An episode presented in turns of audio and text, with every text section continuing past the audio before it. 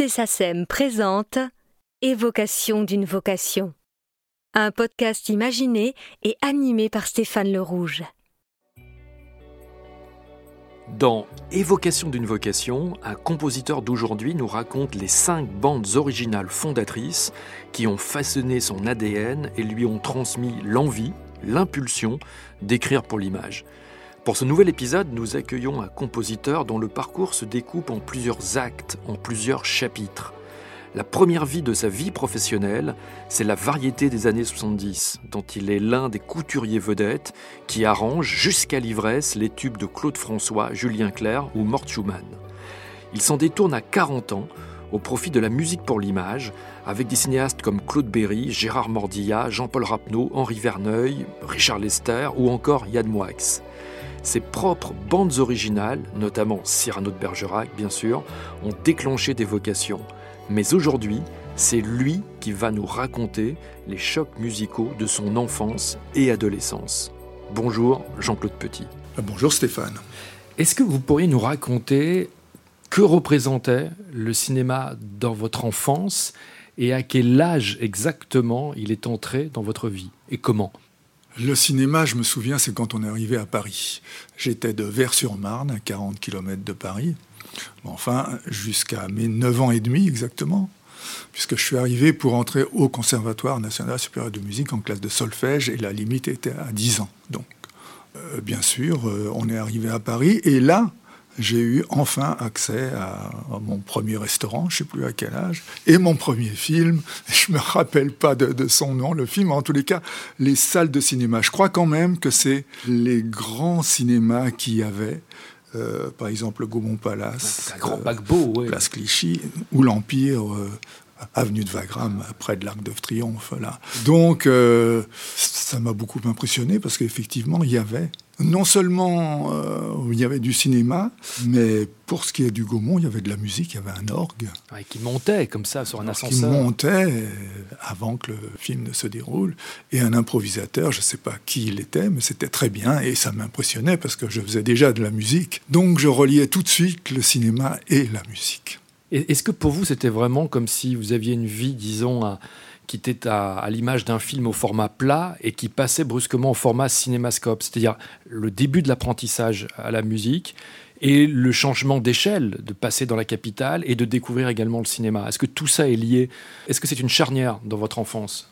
Bah, c'est une charnière dans la mesure où, ça fait mon éducation. Comme j'étais quand même avec des étudiants ensuite, quand j'ai été étudiant, même au conservatoire, on est étudiant à partir de 10 ans, 12 ans, 13 ans, et je commençais à, fréquenter des gens qui, des copains, qui m'emmenaient voir les films de Ingmar Bergman, Surtout pour voir les jolies filles, d'ailleurs je dois dire, mais il y en avait hein, avec lui, mais aussi le cinéma quand même. Les films de Louise Buñuel, j'avais remarqué qu'il n'y avait pas de musique. Ou peu de musique. Ou très peu de la musique de temps en temps, et il passait une fanfare par là, ou, ou, je ne sais quoi, de vivant, en tous les cas, qui était dans le film, mais pas de musique de film. Et ça m'avait beaucoup euh, intrigué. Hein, bien entendu, ce manque, mais je trouvais que les films étaient musicaux eux-mêmes et que sans doute Louise Buñuel avait raison de ne pas en mettre de manière supplémentaire. Mais il y avait aussi des musiques dans les films que, que je regardais. Que représentait le cinéma par rapport à l'enseignement du conservatoire? Est-ce que c'était pour vous comme une sorte un peu d'alternative, un autre air? Le cinéma ne représentait strictement rien mon cher ami. Rien du tout, parce que, et même le jazz, je me souviens avoir entendu Pierre Boulez dire, euh, le, jazz, c'est pas, c'est pas une musique, c'est pas de la musique. Voilà, tout simplement. Et quant à mes professeurs, euh, Chaland, Chaland par exemple, qui avait été le professeur de Michel Legrand, il me disait, vous, parce qu'ils étaient, vous, Jean-Claude, vous allez faire euh, la même chose que Michel Legrand. Je disais, mais je vois pas pourquoi il me dit ça. Mais, mais en tous les cas, effectivement, d'une certaine manière, j'ai suivi ce chemin. Vous n'aviez pas du tout conscience à cet âge-là, en tout cas, euh, en étant un peu préadolescent, qu'un jour, vous pourriez vous réaliser comme compositeur à travers le cinéma. Mais c'est pire que ça, euh, Stéphane. Vous savez, euh, je me demandais ce que j'allais faire avec la musique. J'avais tous mes prix de conservatoire, mais ce qui m'intéressait, c'est être pianiste de jazz. Et je jouais dans les boîtes de jazz, effectivement, très très tôt, à partir de 17 ans, je crois. 17 ans, 18 ans, au Blue Note, au Shaky Pêche, avec tous les musiciens américains qui venaient là. Et donc j'avais du mal à, gagner ma vie hein, avec ça. Euh, la première trace que j'ai eue, c'est un organiste noir américain qui jouait au, Blue Note et qui m'a demandé d'écrire les partitions des grands orchestres de Duke Ellington ou Kunbezi. J'ai commencé à relever sur ma mini cassette, parce que j'avais que ça pour écouter, euh, ces orchestrations-là, et donc à reproduire des orchestrations sur le papier. Là, il y avait quand même une chose qui avait un rapport avec la musique écrite pour des raisons précises. Mais le cinéma, pour moi, c'était une chose complètement inabordable, avec des stars euh, et des stars d'ailleurs de la composition musicale, puisque le président de la SACEM, euh, Georges Auric, avait eu une carrière dans le cinéma, et j'avais bien remarqué qu'on pouvait à la fois, et, d'ailleurs c'était le cas de Michel Legrand très très vite, euh, d'ailleurs bien avant moi, bien sûr. Euh, donc j'avais des exemples quand même de musiciens qui s'étaient échappés de la musique classique et même du jazz pour euh, aller vers l'écriture de musique dans le cinéma. Mais c'était pour moi une chose très inaccessible et je me suis retrouvé très vite dans une filière qui faisait des arrangements et ça a eu beaucoup de succès très très vite, je dois dire. Donc j'ai été, été entraîné vers cette musique-là que je ne connaissais pas du tout, parce que je me souviens euh, avoir rencontré le, le, frère de Sylvie Vartan. Eddie Vartan. Eddie Vartan, qui venait au Blue Note, qui lui-même était trompettiste, plus ou moins amateur, voilà, et qui m'a invité à venir euh, pour jouer du piano avec Sylvie Vartan. Et là, j'ai été embarqué dans la chanson euh, française, si on veut, mais plutôt américano-française d'ailleurs, avec des influences en tous les cas anglo-saxonnes. Anglo-saxonnes, ouais. On va passer en revue un peu les, grands jalons euh, musicaux cinématographiques de votre enfance. Je vous ai demandé d'en sélectionner cinq. Et le premier est un, est un film important, à la fois parce que c'est quasiment c'est l'un des actes de naissance de la nouvelle vague, mais aussi parce que c'est un schéma à l'époque complètement inédit, celui d'une musique interprété par un combo de jazz avec un leader charismatique, Max Davis, et musique totalement improvisée à l'image.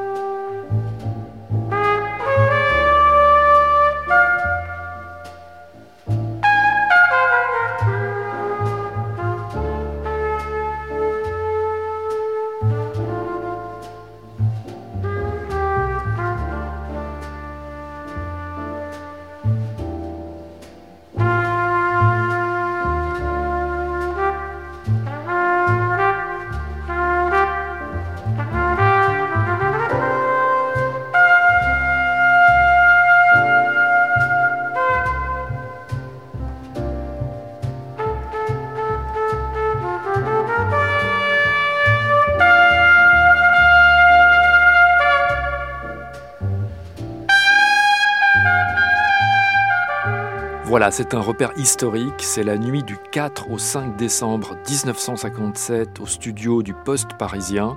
C'est Miles Davis en quintette qui improvise sur les images d'ascenseur pour l'échafaud de Louis Malle.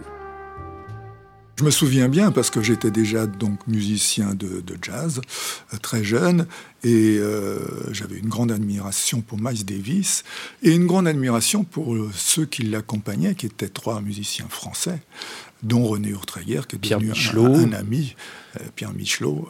J'étais loin encore d'être près de ces gens-là, mais je les admirais déjà beaucoup. Et j'ai trouvé que la partition de Miles Davis, mais partition, c'est pas le mot, il a improvisé la musique. Et j'avais trouvé cette expérience avec Louis Malle, le metteur en scène, très, très extraordinaire et pas habituel. Et ça a commencé justement à m'intéresser à la musique dans les films, parce que exploiter le jazz, c'est relativement rare dans les musiques de films. Et là, en, l'occurrence, faire jouer Miles Davis en France et lui demander de jouer une musique, d'inventer une musique sur les images, c'était quand même une expérience assez unique et que j'admirais beaucoup euh, spontanément. Et d'ailleurs, je dois dire que Miles Davis m'avait influencé parce que moi qui déjà à 14 ans improvisais au, piano, j'avais, et je relis ça avec ma première expérience du cinéma euh, au Gaumont Palace avec l'organiste qui improvisait aussi. Et donc euh, tout ça, j'étais intéressé par la notion d'improvisation. Et plus tard, quand j'ai écrit la musique, souvent, je regardais les images que l'on me donnait et, puis euh, j'improvisais sur le piano et, je trouvais que ça marchait ou pas. Ça, marchait ou pas, bien sûr, avec les images. Et j'ai toujours bien aimé euh, travailler ensuite, plus tard, sur les images, justement. Mais je ne savais pas encore que j'allais écrire des musiques de films. Et déjà, c'était une première expérience que je vivais à travers Miles Davis. Ah, il y a un autre repère. Et là, c'est encore une autre.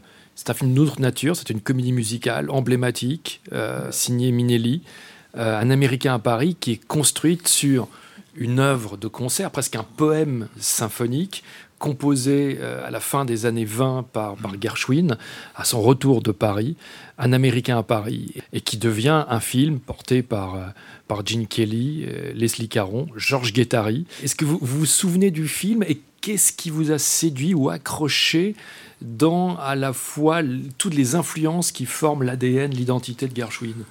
Alors, l'un de mes premiers chocs musicaux, c'était la Rhapsody in Blue de George Gershwin. C'est ma maman qui m'avait emmené dans un concert au Châtelet. Il y avait des concerts le dimanche et elle m'avait emmené. Et c'est la première œuvre que j'ai écoutée, entendue et qui m'a vraiment intéressé. Et déjà, je devais avoir 12 ou 13 ans. Euh, ça m'a fait avoir une approche à la fois de la musique américaine, de la musique classique et du jazz. Donc, je me suis trouvé là une identité euh, en tant que spectateur à, l'époque, et j'ai vu le film ensuite. Je me, me rappelle plus des circonstances. En tous les cas, j'ai vu un Américain à Paris et j'ai retrouvé tout cela. Euh, et puis j'étais d'autant plus intéressé que ça se passait à Paris, avec Georges Guettari, tout ça m'avait beaucoup impressionné. C'était la première fois que je voyais en tous les cas une comédie musicale, avec le grand écran, avec les couleurs, etc. Donc j'étais, très influencé par ça, c'est vrai, et très admiratif de tout ça. Est-ce que y a, vous sentiez dans le langage de, de Gershwin quelque chose de la, justement de la fusion des cultures, de la fusion des, langages qui allait être aussi un peu la vôtre des années plus tard à travers le cinéma. Bah bien sûr, c'est le début de mon influence américaine, mais qu'on a tous eu, hein, bien, bien sûr. Et, quand je faisais des arrangements dans la chanson, euh, souvent c'était proche des, grands arrangeurs américains ou anglais, enfin les anglo-saxons en, tous les cas. Là, c'était le début de ce que j'allais explorer plus tard, puisque c'était à 14 ans, je commençais à jouer du piano et à improviser chez moi tout seul. Et puis ensuite, je l'ai fait avec des musiciens, puis ensuite avec des musiciens américains. Donc, c'est vraiment euh, une inspiration qui m'est venue non seulement avec les musiques, mais aussi avec les images. C'est vrai. Et je me souviens que j'avais des rêves à l'époque de, de, grandes choses comme ça, de grandes, oh, voilà, de, grands événements autour de la musique et du cinéma, et avec ces images superbes que je découvrais. Et j'avais donc des grands rêves et en couleur ce qui n'était pas le cas. Je me souviens que très tôt, j'avais des, des, rêves ou des cauchemars, mais en noir et blanc. Et à partir de là, je crois qu'ils étaient en couleur.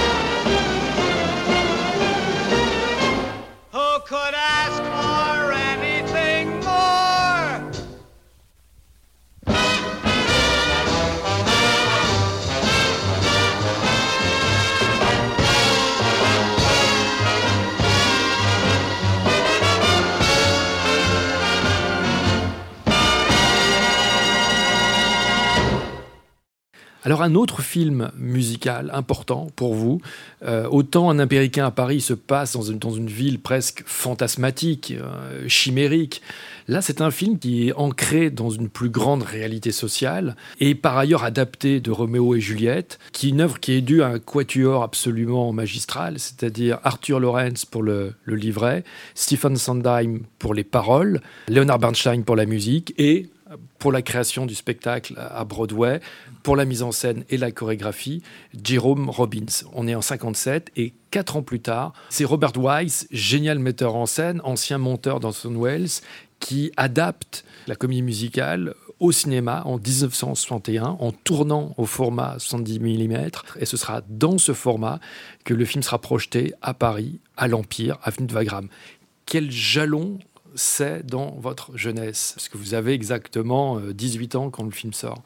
D'abord, à 18 ans, une histoire amoureuse, classique finalement, euh, et mis à jour avec la réalité des États-Unis, avec la réalité sociale des États-Unis. Parce que mine de rien, on le dit jamais, mais c'est un film engagé, c'est un film antiraciste. Et puis aussi un compositeur qui est à la fois chef d'orchestre et compositeur, qui a toute la culture, toutes les cultures. Et qui orchestre lui-même. Et qui orchestre lui-même. Et donc, euh, ça m'avait quand même, euh, ça m'avait interpellé, disons, puisque je ne savais pas que j'allais faire une carrière dans ce domaine-là, à, la fois de la direction d'orchestre, de l'orchestration, et en faisant le lien entre la musique symphonique classique et la musique avec une influence jazz, parce que les, les rythmes qu'il y a euh, dans, dans, West Side Story sont quand même influencés par toute la tradition du jazz. Voilà. Et donc, euh, le film me plaisait beaucoup, m'intéressait beaucoup sur beaucoup de plans. Et, la musique aussi était vraiment pour moi euh, finalement un nouvel univers, je crois. Ça m'a ouvert les oreilles et les yeux. L'idée de la guerre des gangs aussi, et que chaque gang ait sa culture, son identité musicale. Ouais, ouais. Non, non, puis que ça, fasse le lien surtout avec l'histoire classique. C'est quand même, c'est quand même extraordinaire de pouvoir s'emparer des grands, grands thèmes, des grands thèmes amoureux, entre autres, et, pouvoir les transformer comme ça, et, à la lumière de son expérience dans son pays, parce que c'était un, travailleur immigré lui-même, Leonard Bernstein, et, euh, il n'est pas né là.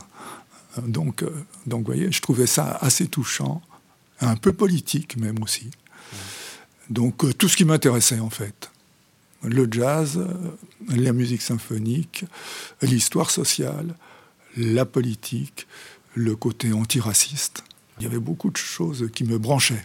Est-ce que vous voyiez à l'époque des filiations entre, mettons, Gershwin et Leonard Bernstein, l'un étant quasiment le fils de l'autre ou le, prolongateur de l'autre? Ah bah, Si vous le dites, c'est que c'est vrai. Bah, mais, Leonard Bernstein, oui, il est un peu le fils de George Gershwin, sauf que George Gershwin était autodidacte, n'orchestrait pas tout lui-même. D'ailleurs, il a demandé des conseils à, à Ravel, il a répondu mais il faut m'apprendre un mois à faire des tubes, ça sera plus simple. Euh, voilà. Mais euh, c'est vrai que c'était un, exemple formidable qui suit Georges Gershwin, qui est influencé par Georges Gershwin, qui lui aussi a écrit un opéra, parce que opéra ou comédie musicale pour les Américains c'est extrêmement proche. Nous, on fait toujours des, césures entre chaque genre, on les met dans des catalogues, les Américains ont le talent pour ça, pour réunir les musiques, hein, souvent. Musique égale musique. Donc tout ça a été euh, très proche de ma sensibilité.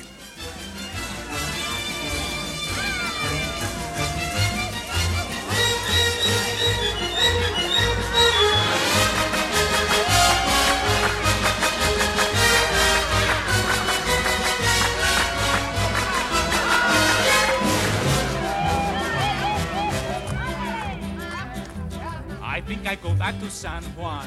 I know a boat you can get on. Bye bye. Uh-huh. Everyone there will give big cheer. Everyone there will have moved here.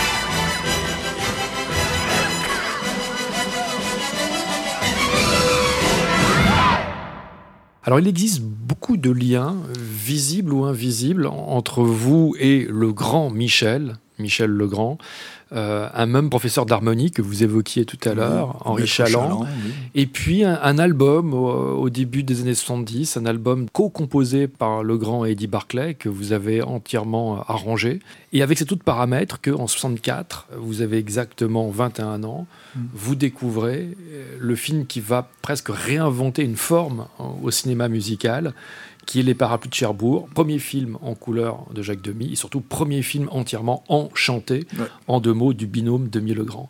Qu'est-ce qui vous a le plus accroché dans le film, dans la révolution des parapluies? Eh bien d'abord, c'est un des rares films à la fin duquel j'ai pleuré quand même, oui. Mais pleurer parce que euh, le, le film était beau, c'était une réussite, c'était une nouveauté, vraiment, là encore, tout chanté. Mais ça me concernait parce que j'avais réussi à ne pas faire la guerre en Algérie, à laquelle j'étais très opposé. Je venais de me marier, ma femme était, était enceinte. J'avais réussi à avoir un, sursis et ensuite à éviter la guerre d'Algérie, donc. Et, et, donc, ça rejoignait un peu mon histoire, parce qu'on oublie souvent que cette histoire-là est dans le film.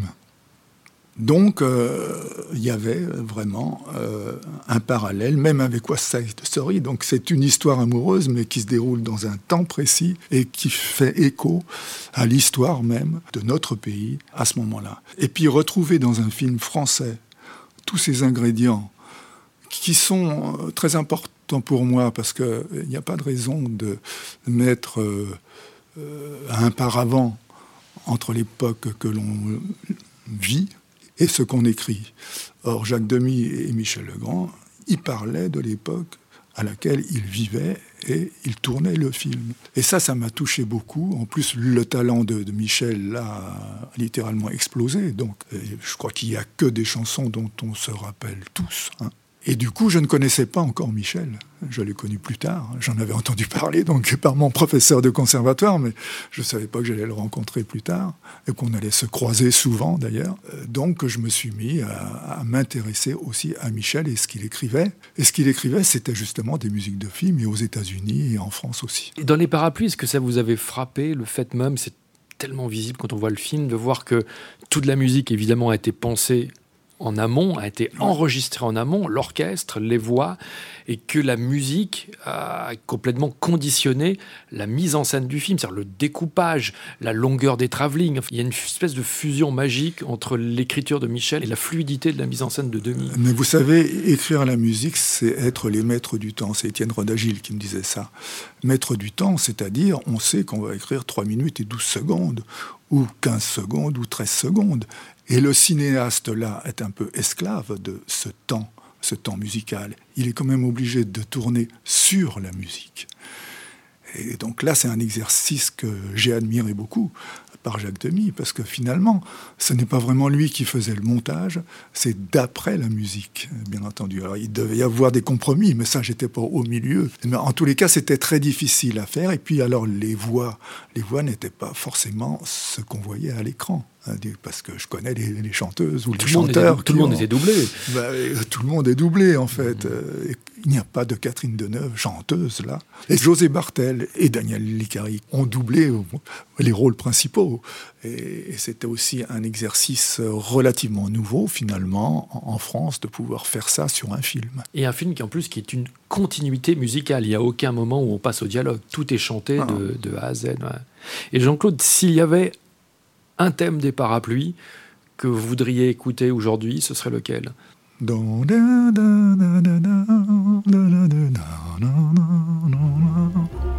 Nous aurons des enfants. J'appellerai ma fille Françoise. Et si c'est un garçon? Ce sera une fille. Il y a toujours eu des filles dans la famille.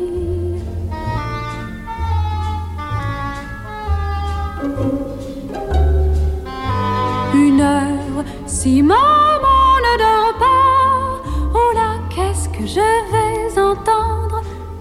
me maquiller, tu ne trouves pas Non, tu es très jolie comme ça. Un peu ici. Où ça? Là.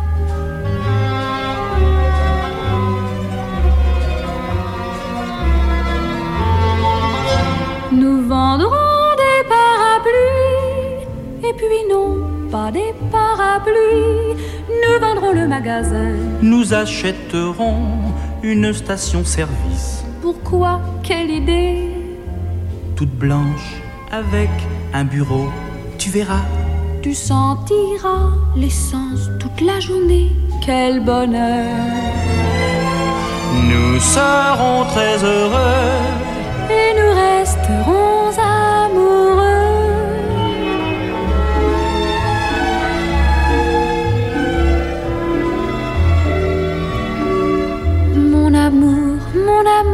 Tu n'as rien dit à ta mère. pas encore. Pourquoi tu es lâche Il ne faut pas que tu te fâches, mais je sais ce qu'elle me répondra. Quoi? Ma petite fille, tu es folle. Est-ce qu'on pense au mariage à ton âge? Alors pour conclure, il y a un, autre compositeur que vous avez bien connu ici même à la SACEM, à l'aube des années 90, grande figure de la musique contemporaine, de la chanson, du cinéma, compositeur qui est une sorte un peu d'agent triple de la musique, c'est Antoine Duhamel. Et Antoine Duhamel est lié pour l'éternité au cinéma de Godard, en tout cas dans sa période faste, dans sa période haute, euh, notamment à travers deux films. Et le premier de ces deux films, c'est Pierrot le Fou. En quoi est-ce que ce film, avec cette musique, ont été un peu une sorte, un peu de petite révolution dans votre jeunesse? Je crois qu'avec Pierrot le Fou, euh, je vais parler d'un film qui m'a intéressé avant tout en tant que film. C'est-à-dire, je trouvais, et je trouvais que la musique allait très bien avec le film, était très élégante, et que Antoine Duhamel, que je connaissais déjà de réputation simplement, était un très grand musicien. De films, mais aussi d'autres musiques. Et qu'il soit sur Pierrot le Fou m'a donné un, un amour encore plus grand de ce film, qui est un film un peu fou, c'est le cas de le dire, très Jean-Luc Godard, et, avec des scènes dont, je me souviens encore et qui m'avaient impressionné. Vous savez, quand on, sort du film et, que pendant des semaines des, semaines, on revoit les images, euh, c'est que le film est important et vous trouble beaucoup. J'avais été très troublé, troublé par ce film et, finalement qu'une émotion naisse avec une histoire et des images, ça ne m'arrivait pas si souvent. Ça a été le cas avec les parapluies Cherbourg, mais c'est vrai que la musique joue un rôle là-dedans. Là, c'est vraiment le film lui-même qui m'a interpellé, une fois encore, et qui m'a fait m'intéresser peut-être plus aux expériences du cinéma qu'au au cinéma lui-même en général. Voilà. Le traitement, la forme de Godard, oui, ses, oui. faux raccords, sa façon de bousculer le récit. Mais tous les films de, de Godard sont très originaux.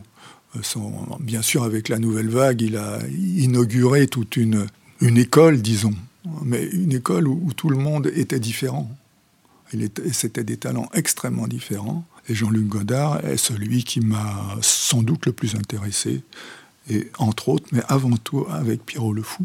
Et il y a une grande séquence, notamment, qu'il a qu'Antoine Duhamel citait toujours, sur une séquence du film, Duhamel a ressenti le besoin d'écrire une grande pièce au lyrisme presque tragique. Donc la séquence au cours de laquelle Karina et Belmondo traversent la Durance tout habillés. Mmh.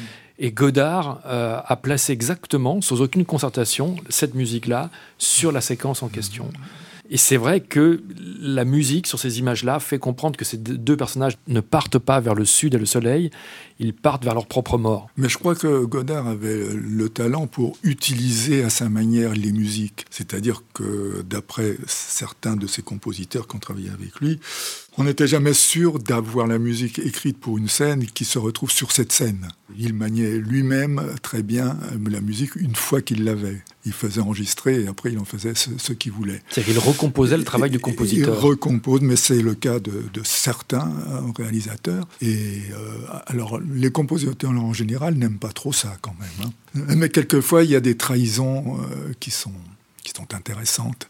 Et c'était le cas de Godard sur ce film, en tous les cas. J'aurais juste une dernière question, Jean-Claude. Est-ce qu'il vous est déjà arrivé aujourd'hui que des compositeurs vous disent, voilà, ma vocation, elle est née en partie de vos musiques oui, déclencher des vocations, je, ne sais pas.